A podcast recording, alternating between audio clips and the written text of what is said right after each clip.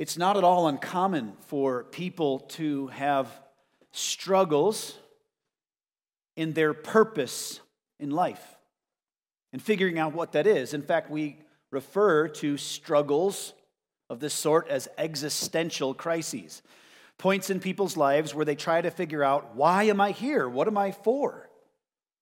You may have heard the term midlife crisis, which refers to a point in time when somebody has, uh, to their understanding, fewer days in their future than they have in their past, and they're trying to figure out if they have yet found what their purpose is and if their life is actually being utilized for that. For others, it happens earlier, maybe in teen years, maybe in the early twenties. Maybe you've experienced something like this when you were trying to find yourself, figure out, why am I here? What am I supposed to go and do? One of the great privileges of the Christian life is that we are explicitly instructed by God's word in our purpose. We are assigned a mission. We exist to bring glory to God. It's what we're here for. And when we talk about this, oftentimes we, we can even talk about the longevity of this purpose.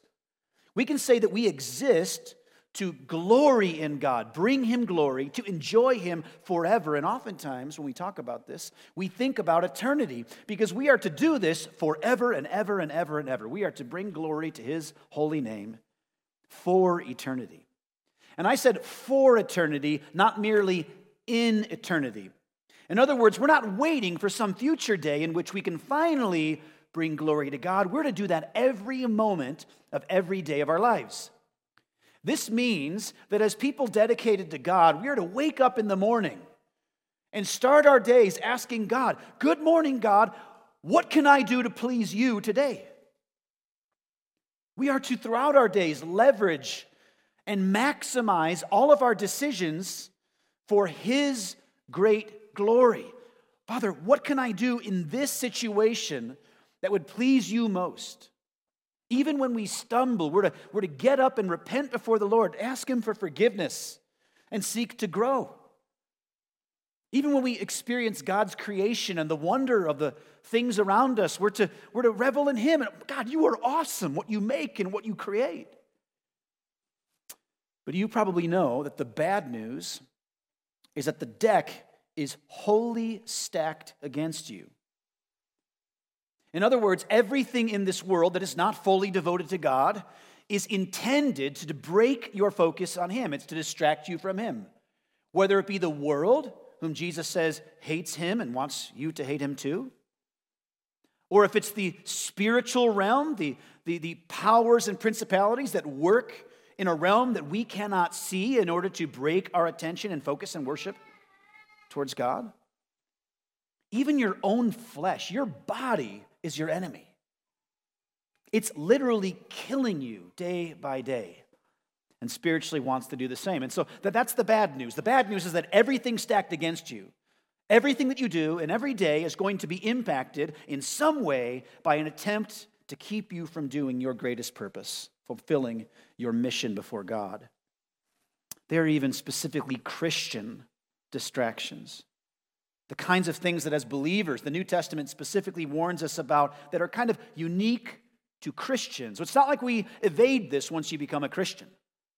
So it's not as all the Christians in this room go, I remember when I once struggled. I remember when I once had to effort to focus on God. No, you know, things like civilian pursuits, as Paul would say. Things like endless discussions and debates about myths and genealogies that crowd out the attention of our minds, self-made religion, human precepts, asceticism. All of these things we are warned against because, as the enemy knows, any distraction will do. Even in Christmas time, we don't look around and say, well, this, this is a month where everyone in our world, in our culture, is celebrating an event that we trace back to Christ, His birth. Aha, see, ha. So the enemy snoozes, he takes a break for the month and goes, well, everything's about Jesus this month, so no need to distract. Of course not. You know that perhaps in many ways, now more than ever, the distractions are all around us. But here's the good news. While the bad news is that everything around us seeks to break our focus from Christ, the good news is that we have been supplied with ammunition in this war in God's word to help us.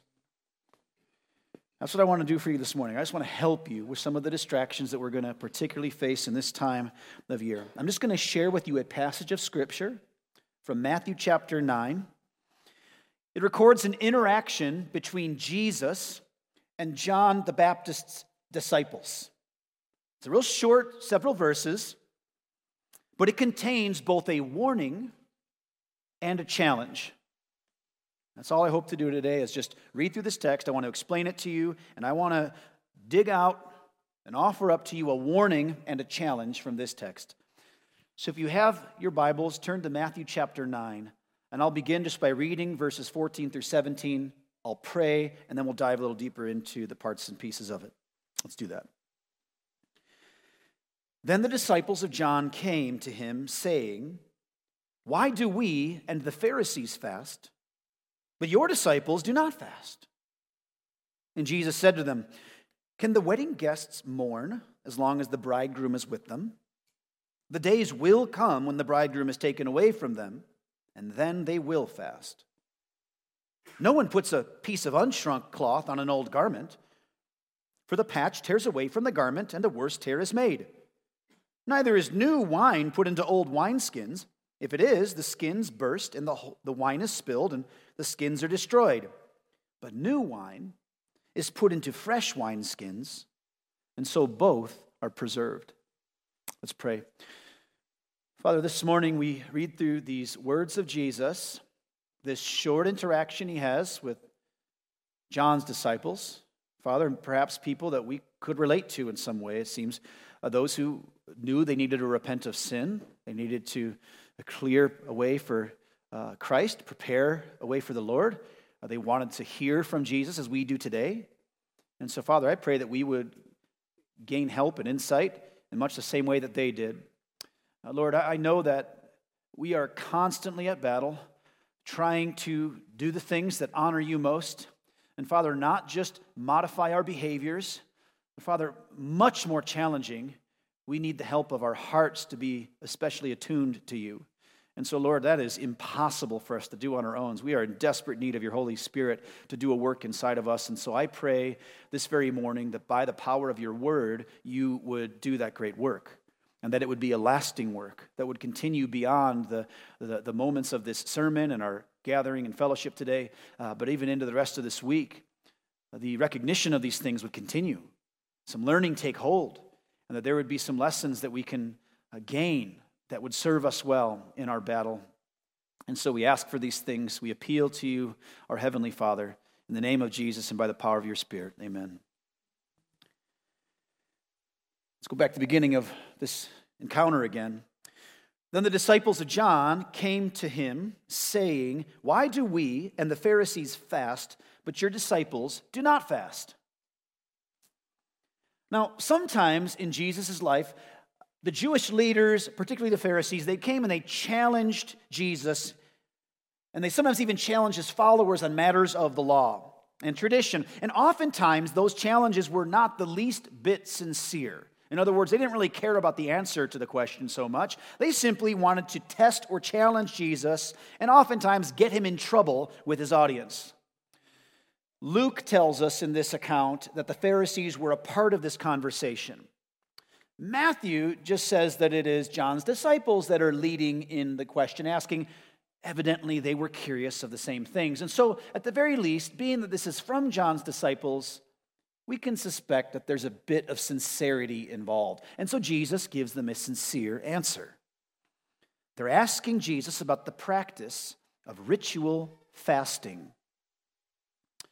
Now, there were many ceremonial laws in the Old Testament that were a part of that Old Covenant, the relationship that God had with his people then, those ritual forms that were designed to point to spiritual realities. Some were directly commanded by God through Moses, but there were other rituals that developed over time. They were simply artifacts of human tradition. They kind of clung and stuck to the old covenant like barnacles on the bottom of a ship.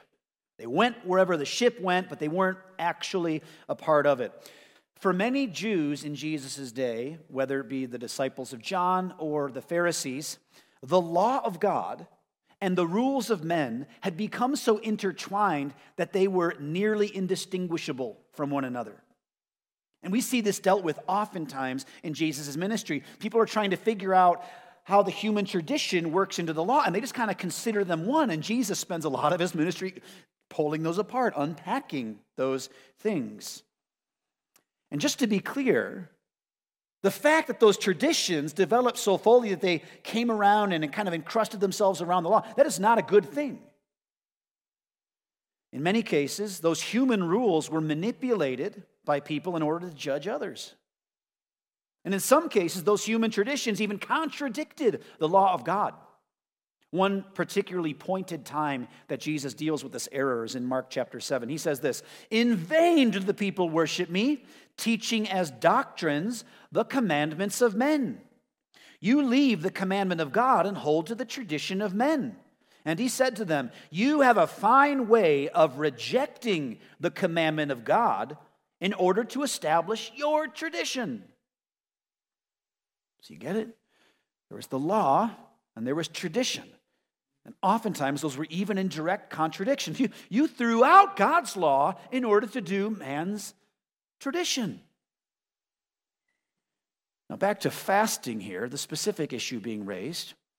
There was only one specifically commanded, publicly observed fast under the Old Covenant. It was during the Day of Atonement. Now, later in Jewish history, even after the days of Christ, leading up to even to our own day, Jews will adopt several more fast days in the year. Right now, Orthodox Jews celebrate about half a dozen of those fast days. But in the Old Testament, only one day was explicitly called out, one point in Jewish time in a calendar.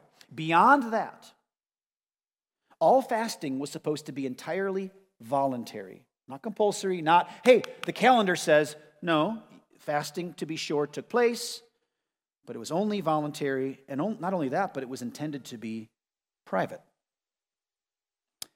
Jesus once told a parable of a Pharisee who claimed out loud to regularly fast two times a week, which is, consider that, one hundred times more than the requirement.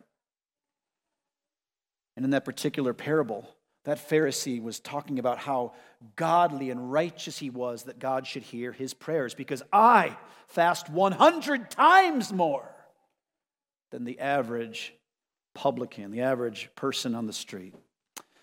Jesus even dealt with that hypocrisy a few chapters earlier in Matthew chapter six. He specifically calls out some of the issues that they had with fasting. He says in Matthew six eighteen that your fasting may not be seen by others, but by your Father who is in secret. And your Father who sees in secret will reward you. So with this practice commonly observed among the Jews, John's disciples were curious as to why they don't see Jesus' disciples doing it. They look around, they go, we see a lot of these religious guys, and look, they're fasting all the time. And they clearly take God seriously. Well, Jesus, we think you take God seriously. Why aren't you doing what we see them do and what we have started doing? And so this is Jesus' answer. Look at verse fifteen. And Jesus said to them, can the wedding guests mourn as long as the bridegroom is with them? The days will come when the bridegroom is taken away from them, and then they will fast. Now, I find this a little bit of a curious answer, especially in light of what he said three chapters earlier about letting your fasts be private. Because he could have answered this question by simply saying, the reason you don't see us fasting is because you shouldn't see anyone fasting. But that's not how he answers. It's not what he says, because that's not the real answer to the question in this moment. Jesus explains by this that there is a time for fasting. That's what he says at the end. And then they will fast. He's the bridegroom. His church is the bride. The day will come where he will no longer be with us on earth in physical form, walking around with his disciples like that before his second coming. Then they will fast. But while he was with them, they would not. There is a right time and place for fasting. Now, just in case there's any uh, confusion, fasting is the intentional abstaining from a typical practice for a specific period of time. And by typical practice, in the Bible, that's typically abstaining from work or sexual activity uh, with one's spouse or, or even uh, eating. And that's most commonly what we think about when we talk about fasting today. That's what shows up the most. And this is done in order to focus more intently on specific needs in the prayer. It's a way to especially cry out to God when His guidance is needed. But it's important to note, fasting is not fun. It's uncomfortable. Fasting is not intended to be fun. In fact, of all the times in the Old Testament that fasting is, is, uh, is referenced, if you look back and read those over and over, oftentimes it's specifically just referred to as afflicting oneself, or humbling oneself, placing oneself in an intentionally uncomfortable, undesirable position. Why? In order for your physical sense to match the soul's cry and need for something from God. So David will do this when his enemies are surrounding him. He's in a cave. He's not like, this is awesome. I love this, God, and I also love being hungry. No, he afflicts his stomach to match his heart. God, I need you. If you don't show up, I'm going to die.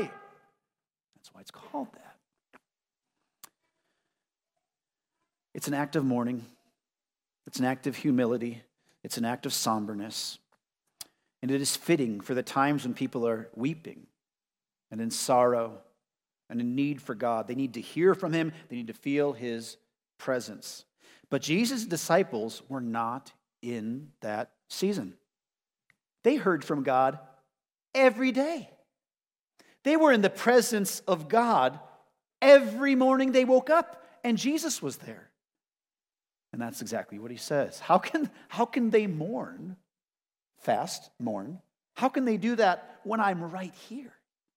But the day will come where I won't be right here with them in the same way, and that's when they will fast. At this point, I just want to pause and, and provide the warning that I think we can gain from this particular passage. I said there was going to be one warning and one challenge, and here's the warning. You and I are just as susceptible to letting religious traditions crowd out their God-intended purpose as were these Jews. We are just as susceptible to letting those things take over the clear and explicit commands of God. Fasting, just like any other spiritual practice, it had a purpose. It was designed for something. But in Jesus' day, the people had gotten confused as to its purpose. And so as a result, the practice of fasting became little more than ritual performance. It even became the basis of judgment for others. People gained religious points in others' eyes for doing it. And you and I must be warned that we can do the very same thing with any spiritual practice. What is generosity? What is giving for?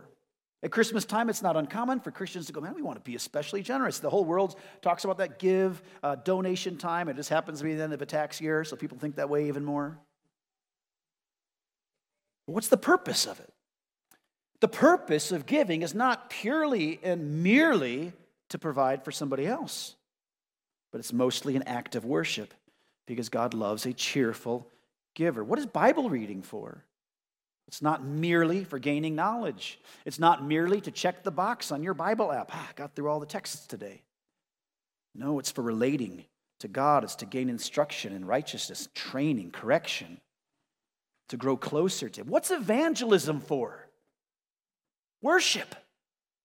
The reason that we evangelize is not just simply because we love the intrinsic value of a person so much we want them to be in heaven. We may want that and should want that, but that's not the highest aim. The highest aim is that God deserves worship from every set of lips on the planet, and those people are not bringing Him worship.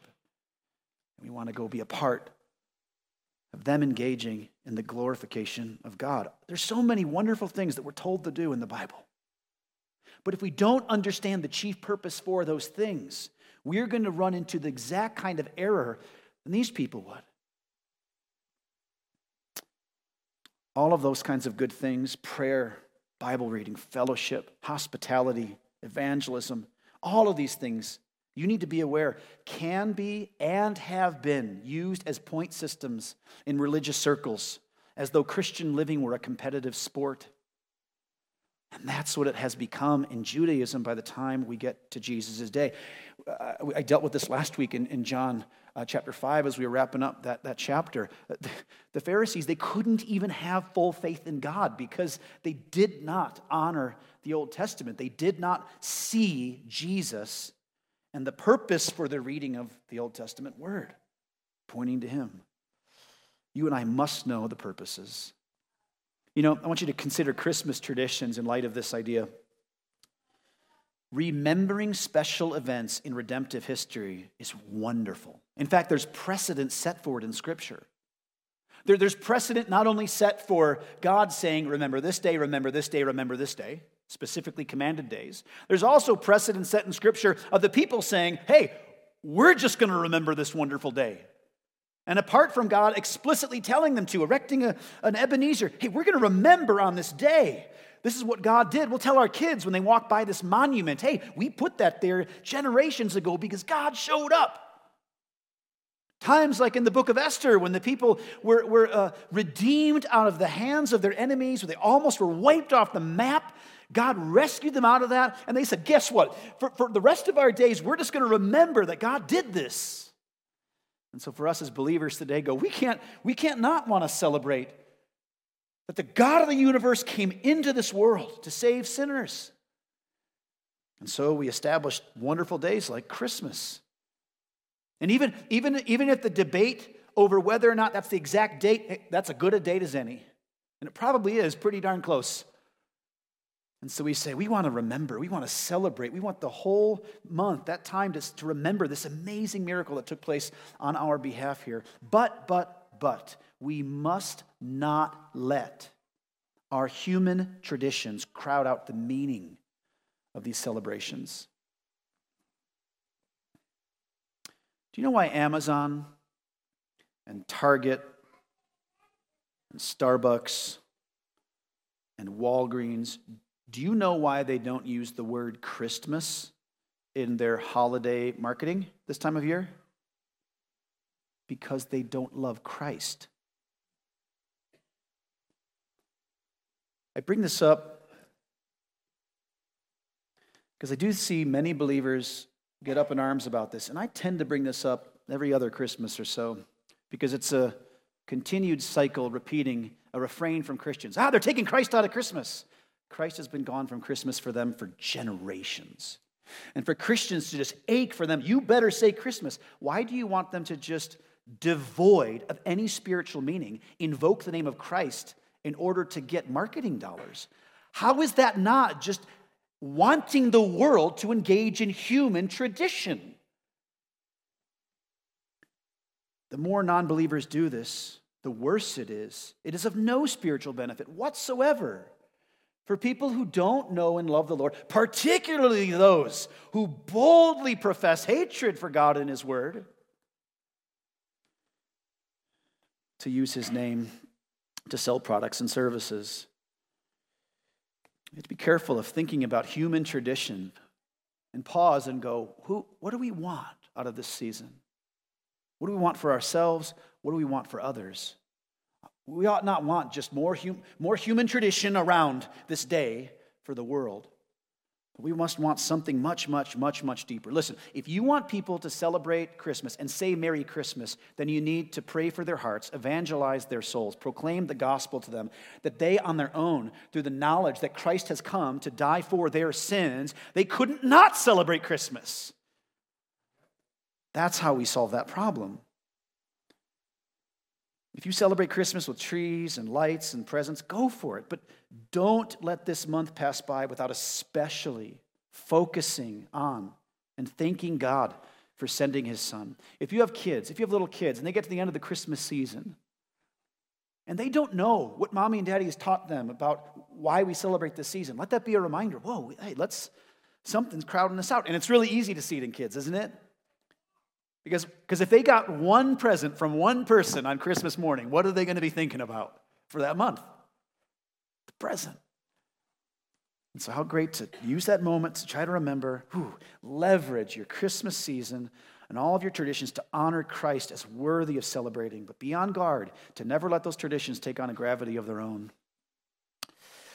John's disciples totally missed the purpose of fasting. They totally missed it. The Pharisees clearly had missed it. It's a little more surprising John's disciples did. And so that's why they had this question. And that's why Jesus kindly offers the answer. Listen, because fasting, fasting is to help you feel closer to God, and I'm right here. And now Jesus takes the opportunity to continue. He doesn't pause. He doesn't stop. Got it? That's the answer? Because I'm here. Someday I'll be gone, then they'll fast. Don't worry, it's coming. End of conversation. No, Jesus takes the moment to explain how his coming impacts not only the ritual forms, like fasting, ritual fasting is in mind, but the whole Old Covenant itself. Look at verses sixteen through seventeen. This is what Jesus says. No one puts a piece of unshrunk cloth on an old garment, for the patch tears away from the garment, and a worse tear is made. Neither is new wine put into old wineskins. If it is, the skins burst, and the wine is spilled, and the skins are destroyed. But new wine is put into fresh wineskins, and both are preserved. Okay. What Jesus is talking about here is the new covenant and the old covenant. Now, just real quick, this isn't in the notes, but I want to make sure we're all on the same page here. When we're talking about old covenant, new covenant, we're talking about the promises that God made uniquely with his people in the time before Christ, and the promises that God makes uniquely with his people after the coming of Christ. The time before, all of those promises and the unique ceremonial and ritual religious ways that they worked together were to point to the coming, his first coming, and to prepare for his first coming. And all of the New Testament, the new covenant promises and ritual forms and ceremony are to point to his second coming, to prepare for his second coming. And so that's why even when we read First Corinthians eleven, whenever we take communion, there's a new covenant. Important point.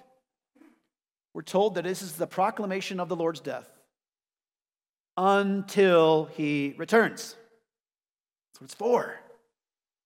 In other words, these uniquely new covenant things will make way for the newer covenant when we finally get into heaven someday, and we won't experience baptism in the new heavens and the new earth, and communion will be fulfilled in its entirety by the time we arrive.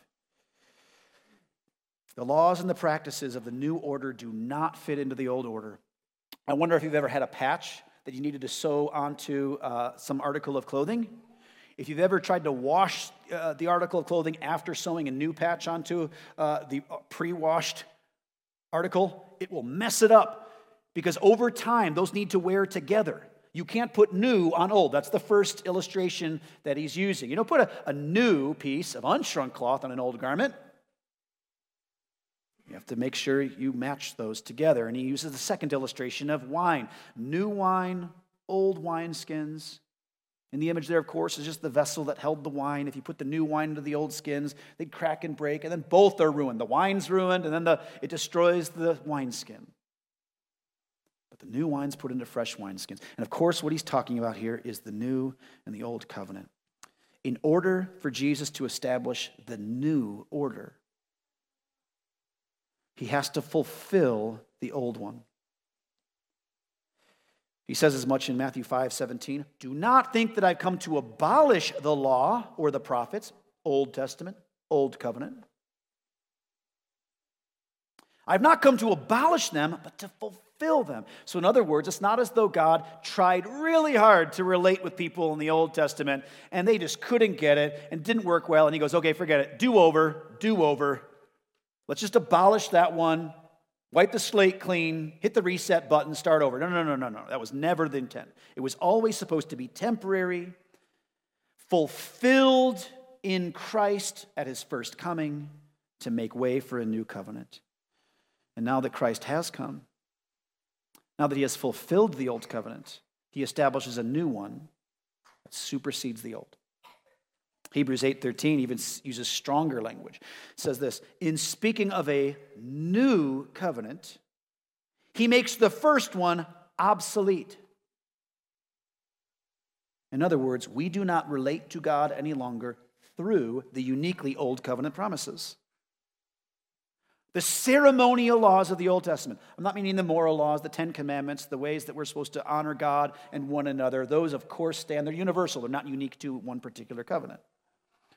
But the ceremonial laws, the temple and the sacrifices and all of those particular feast days that are supposed to be honored in order to relate to God in that particular time, those have been superseded by a new and better covenant. The old covenant was designed to be temporary. God had planned in eternity past that Jesus would come at just the right time and he would bring forth the new set of promises to replace the old. And this is what Jesus is meaning by putting new wine into old wineskins, the ritual forms of the old covenant. All those ceremonies and practices. They were made to hold the old covenant itself. That's what they were for. They matched. But those ritual forms are not suitable for, not fitting for, the new covenant. Why do we no longer practice animal sacrifice today? Because Christ fulfilled that. And for us to sacrifice animals would be saying, your sacrifice, Jesus, is not enough, you see? Those new rituals, ceremonies, religious practices point to the realities of our new covenant. We talk about those most specifically, baptism, communion, those things that talk about our new life in Christ. And Jesus was here, was talking most specifically about the spiritual realities. But the principle extends even further than that. That new does not fit into old. In order for the new order to come in, the old had to go. And this is exactly what the rulers of Jesus' day knew to be true. You know the answer to this. Why was Herod so freaked out by Jesus' birth? When the wise men come and they go, we're here to see the king of the Jews. He's like, right here. No, no, no, he's a little guy. He should be somewhere else. He's just born. Why was Herod freaked out? Obvious answer, everybody knows. Because he knows that if the new king has come, he's out of a job. There's only one throne in Jerusalem and it's not a two-seater. He knows that the coming of one king abrogates him. He's kicked out. He's gone. This is why he was willing to take on the political risk of killing a bunch of Hebrew boys, babies, because he was so hell-bent on retaining his power, and he knew he couldn't share it. He wouldn't share it. Herod knew that when the new comes, the old must go. The Pharisees knew it. The Pharisees knew that when the new comes, the old must go. This is actually why they re- resisted Jesus so ferociously. They loved the old order. They were made great under their old order, which, again, old order for them was God's law plus their human traditions that just so happened to fit exactly what they were doing. They designed the new point system, and what do you know? We're winning. The Pharisees knew it. They especially loved the corrupted version of the old that was encrusted with the barnacles of human tradition. John the Baptist warns about this much. He says this in Matthew chapter three. He says, even now the axe is laid at the root of the trees. Every tree, therefore, that does not bear good fruit is cut down and thrown into the fire. And what was he talking about there? The Pharisees and their whole contaminated religious system. In Matthew twenty-seven, we even see Pilate, this Roman leader in the day. He says he knew that it was out of envy that the Pharisees had delivered Jesus up. They envied him. They knew that he couldn't have power and them have power. He couldn't have authority and them have authority. Jesus couldn't reign as religious supreme and they still be considered religiously supreme. Their envy even extended beyond their hatred for Jesus' disciples. In Acts chapter five, it says that they went after and uh, beat and uh, eventually ended up pursuing and trying to kill off Christians. Why? Because they were filled with jealousy, and they arrested the apostles and put them in the public prison. Jealousy. It wasn't concern for the religious good of their nation. They were jealous. We thought we took care of this already. Jesus has been killed. He's out of the scene right now. And now these apostles are around, and they're healing people left and right. And they were jealous because they could not occupy the same place at the same time. They knew, the Pharisees knew, that when the new comes in, the old has to go, and they were unwilling to bend and to yield. This is why Jesus says, remember the, the leaven of the Pharisees. Be warned, be cautioned about the leaven of them. What did, what did the Jews think about with leaven? They had to purge it from their homes. Because you cannot embrace both the teaching of the Pharisees and the teaching of Christ. They're mutually exclusive. One way of living must make way for the other. And just in case there's any question about this, even Satan and the demons know this, that when the new comes, the old must go. They were petrified of encountering Jesus. Every place he stepped foot, he gained territory that they once occupied. No, do not destroy us until the coming time. He's in charge anywhere he goes. Jesus even says of Satan, now is the judgment of this world. Now the ruler of this world will be cast out. Why? Because the new ruler has come. Mark three, Jesus even tells us about a strong man. He says he comes to bind the strong man, Satan, in order to plunder his goods and make them his own. Why? Because Jesus doesn't come to share the world with Satan. He comes to take what is rightfully his. For the new to come, the old must go. And sometimes it seems that Christ's enemies understand this truth more fully than even his followers. So I want you to consider for a moment what this means for us. Here's the challenge. I offered you a warning before. Don't let the human traditions crowd out the religious realities, the true spiritual realities of the things we've been given. Here's the challenge. In your life, make way for Christ. Make way for Christ.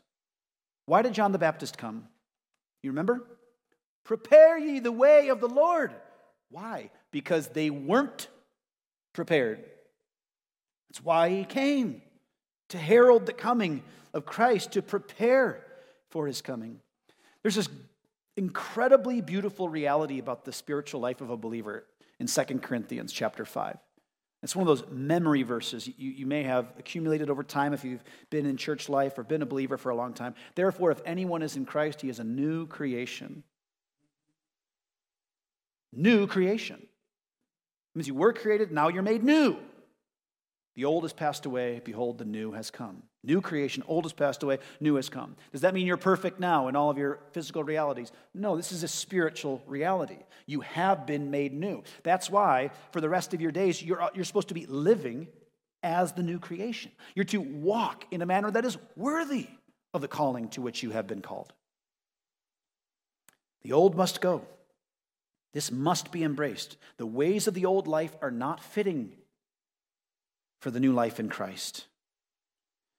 If you're not a believer here today, or if you're not sure what you'd call yourself, or you maybe consider Christ, you, you think the Bible's probably got truth in it, you believe that there's a God, you're trying to figure things out in this regard, you need to know this. We don't want you just to simply add Jesus to your life. He's not a badge on your spiritual vest that faces outwards so everyone else can see and then give you th- ah, more points for you. You got that Jesus badge. No. Something's got to go so he can come. We want for you to have all the old life gone and the new life come. We want for you to, biblical language, repent and turn in faith to Jesus. No longer submit to or follow any other God, any other highest authority, any other greatest affection or pursuit. Whatever that is has to go to make way for him. You see, God sent his only son. That's what we celebrate at Christmas. And he comes and lives this perfect life, and he fulfills all of the law perfectly. You didn't, he did. And at the end of his ministry life, he goes to the cross to be sacrificed. It's a sacrifice. It's not just an execution. It's a sacrifice that he would bleed so you don't have to. He would die so you don't have to. That he would bear the punishment for sins. And if you repent of your sin and put your faith in him alone, you have eternal life. And as he raised from the dead three days later, you too will raise to new life spiritually at the moment you believe and physically at the end of the age. And that's what we want for you. We want for you to repent of your sins and turn in faith to Christ. We invite you to that today. Don't leave until you pray to the Christian today. But the old wineskin must go. New wine is for new wineskins. Galatians two twenty says, I have been crucified with Christ, and it is no longer I who lives, but Christ who lives in me.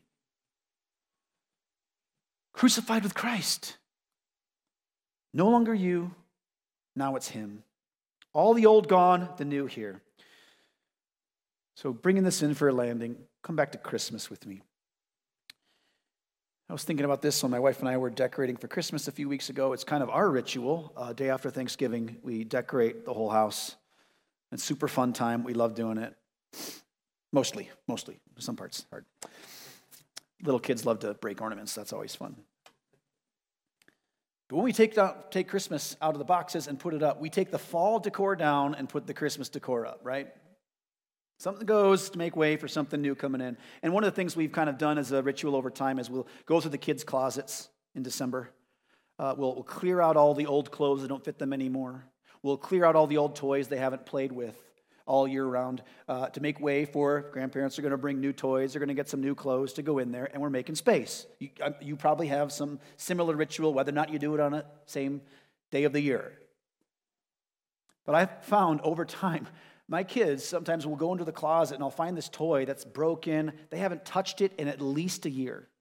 Since the last Christmas purge, somehow it survived. And it's somewhere in there, and they pull it out. They go, no, no, don't throw out the broken Barbie. What's going on there? Our flesh clings to the clutter. We become emotionally attached to the stuff that's just a part of that closet. You know, when you get saved, when you go from being not a believer to a believer, you have faith in Christ, and you have put your faith in him alone for salvation. It's like inviting Jesus into your home to live with you. And not only that, but to have authority. And the rest of your life is you walking through that home with him, and he gets to open every cabinet, every closet, every door, every room, and clear out the clutter. That's what it means to make him king of your life, Lord of your life. He gets to go through and go, nope, this is old wineskin. No, th- th- this, this is this is old Old garment. You make way for something better.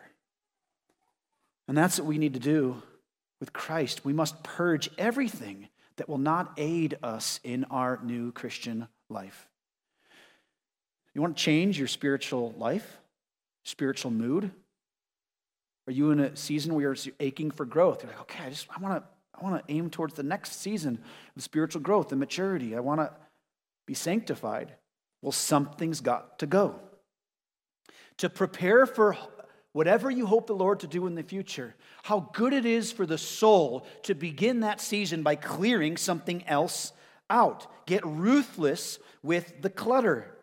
You may have hobbies that are not helping you love God and people more.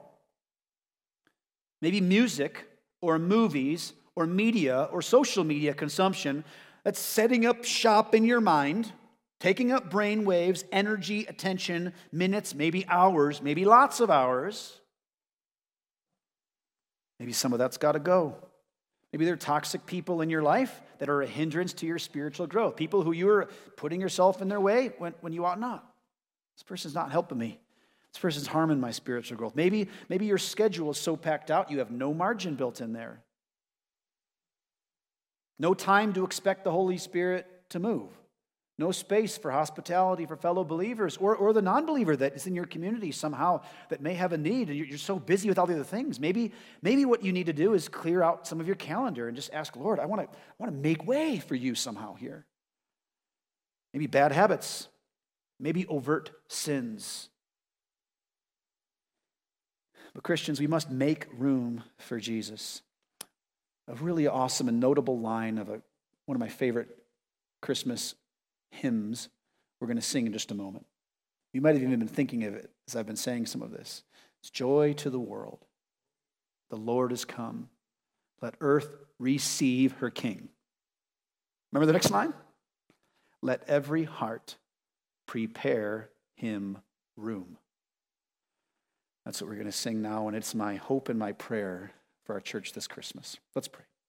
Father, we see in your word a continued warning to not take the good things you've given us in any covenant, old covenant, new covenant, Father, and attach our own human thinking and traditions to those things, and gets out of control. And Father, the enemy loves to leverage those wrong views against us and weaponize them against one another. Help us to not be like the Pharisees, not even like the disciples of John who were confused about something so fundamental as fasting. Help us as believers to love your word, to seek what it teaches and says about how we're to relate to you, to trust in the new covenant promises, to not add anything to them as though they were the promises themselves. Father, we, we need that warning. Caution us from that. Help us to purge anything that shouldn't already be there. And Father, in like manner, we, we, we are challenged by the need to make room for Jesus. God, we fully acknowledge, and I acknowledge this right now, Christ so often just kicks in the door without invite, breaks down the door, and makes the changes that will destroy us if he doesn't. And it is a kindness for him to do that. It is a kindness for the Holy Spirit to override our evil desires so often that we would turn to what is true and what is just and what is right. And God, we are so grateful that that is true. But Lord, we want to cooperate with you. We want to purge the old out of the house in that illustration of our lives. And we want to make room for Christ. And so, Father, I just pray that you would help us find wherever those obstacles, those distractions, that clutter remains in our lives, and help us to remove those things a little bit at a time, so that we can see you advance more and more in our lives, that that would be evident to the other believers around us as we strengthen them and they strengthen us. And as we seek to reach the lost, Father, that more would join us in bringing you glory and seeking to become more like your Son throughout all of our days until we see you face to face. And we pray these things in Jesus' good and holy name. Amen.